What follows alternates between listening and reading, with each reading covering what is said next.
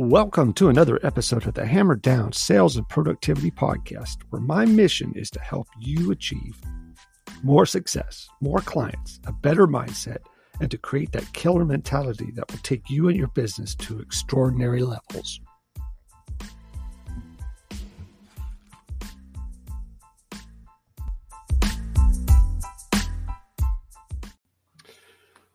Welcome to another episode of the Hammer Down Sales and Productivity Podcast. My name is Wayne Weathersby, and welcome to another episode. Today's topic is building your brand and marketing prowess. Three approaches you can help um, develop your personal brand. First thing I'd like to cover is, uh, you know, you want to become a household name obviously that's the goal of every business. You want to be top of mind whenever it comes to people whether it's you're in the car business in real estate whatever it is that you do you want to be top of mind when people need your services. So the first thing is is that you want to become a household name where everybody associates you with whatever that particular business is. Uh, one thing you don't want to do is you don't want to rely on a company name to further your reputation. You want to be the brand you want to figure out what image you want to project, whether it's edgy, sleek, another quality that conveys who you are. Um, can be, you know, something funny, comedic, whatever. Uh, but be sure it's reflected in your logo and other communications when you send those out. You want to be transparent on social media. Be a person others can rely, you know, rely on for information, and uh, they get to know you and trust you for that product. Your post should include a mix of business and personal content and you know your business and personal accounts should you know be about 95% of your business comes through your personal page and your personal connections. Uh, tag your clients in posts so that you'll be seen in their feeds.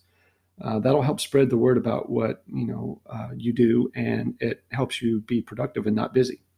Show what your uh, workday involves. Create posts showing walkthroughs walk-arounds design tips successful closings but always with your client's permission. Remember that. You want to accept all your friend requests on Facebook, except for spam, of course. If you can reach 5,000 friends, um, go through your list and delete the ones that are least likely to do business with you, like other people that are in the same business as you are and what have you. Uh, that way, you can make more room for people that um, will use your services at some point.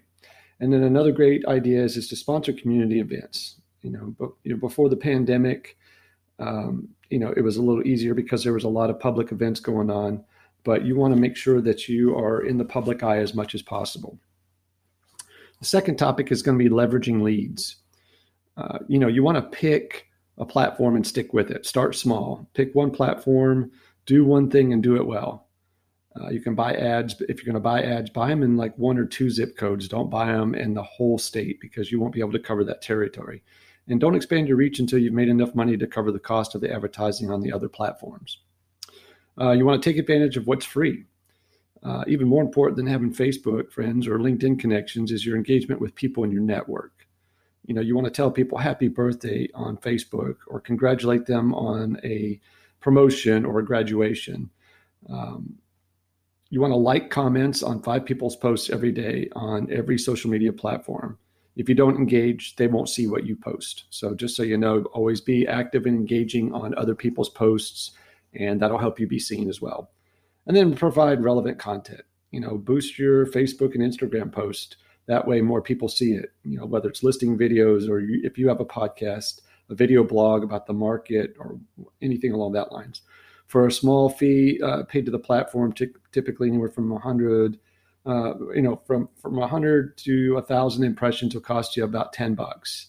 And uh, Instagram's about the same. Seven dollars will get you about a thousand impressions on Instagram, and you'll get yourself in front of an audience that can help define, you know, what your market is. Hyper tagging is is essential. Uh, you can be sure the post will only be um, the audience you choose. So if you're a realtor, you want to make sure that you're tagging people that are not realtors um, because other realtors seeing your post is not going to be helpful to you at all. And uh, you want to create a Google business page. This ensures that you will pop up prominently in Google searches and your reviews will be seen there. People look at reviews. Um, you know, I have about 1,160 reviews. If you do your job and, uh, and you do it well, you'll get good reviews, and people will really determine whether or not they do business with you uh, based off of those reviews. So it's super important. Uh, I would definitely do that today. Is start a, a Google business page for sure. Instagram stories is an interesting topic as well. Uh, don't overthink it. The point is, is to show what you're doing throughout the day or what you're doing for a living, something that engages uh, your client in um, what your daily activities are, right? You, you want to post a mix of business and personal situations. People like people that are like them. And if you can show some humility or some humor or some fun uh, or bring some value in a value exchange of some sort that interests people, they will engage. You want to shoot vertically so that way that people don't have to turn their phones to watch it.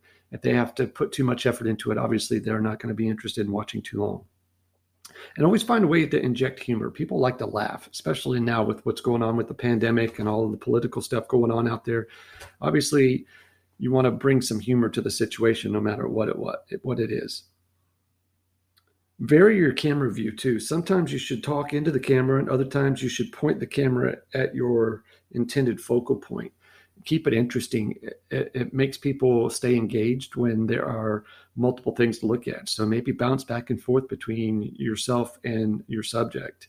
And don't cut people off speaking in mid sentence and be sure that the audience can see your full face or the full face of whoever it is that you're participating with. You know, uh, it's really interesting that social media is a, a great platform to to be omnipresent. You can be everywhere all the time. The key to it is is you want to make sure that you're bringing some value. People are only going to watch you so long if you're lobbying for business. But if you can find a way to make it interesting and make it engaging, people will seek it out. I've had Instagram posts that have had up to 600 interactions, and a lot of it has to do with asking people questions, asking them what they think of a particular situation, or take a picture of something interesting and ask them if people like it or if they don't like it or if they would do something different or something along that lines.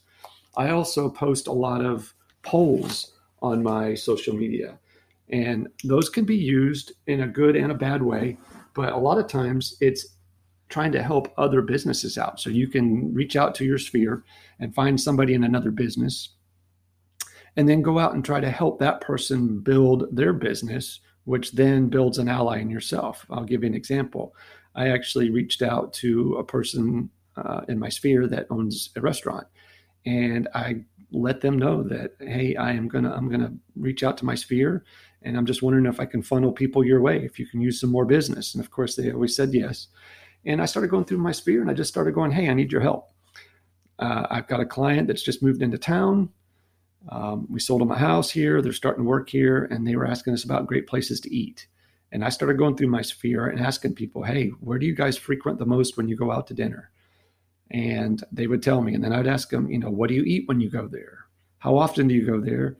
And would you refer uh, you know a family or a friend to that particular restaurant if you had the opportunity. And it gets me a chance to have a conversation that's not about what i do for a living but i do inject that hey i sold them a house. Here's what we're doing. We're looking for places and things for them to do. Would you have any recommendations? And instead of having them having to think about it i'm asking direct questions right? So we do that. Um, I, I coach uh, car people, and I have salesmen that while they're putting gas in cars, I'll have people, them ask, "Hey, if you have a second, I notice you're driving a Ford product. I work for the Chrysler dealership down the road. Just wondering, be interested to find out why you purchased that particular vehicle and how long you've had it. And if you had to do it all over again, would you buy that product again, or would you consider something different?" And it just creates opportunities and it's like fishing with a cast net. You're throwing it out there and if you can have 5 10 15 conversations a day with people um, you're going to have success. It's almost impossible not to have success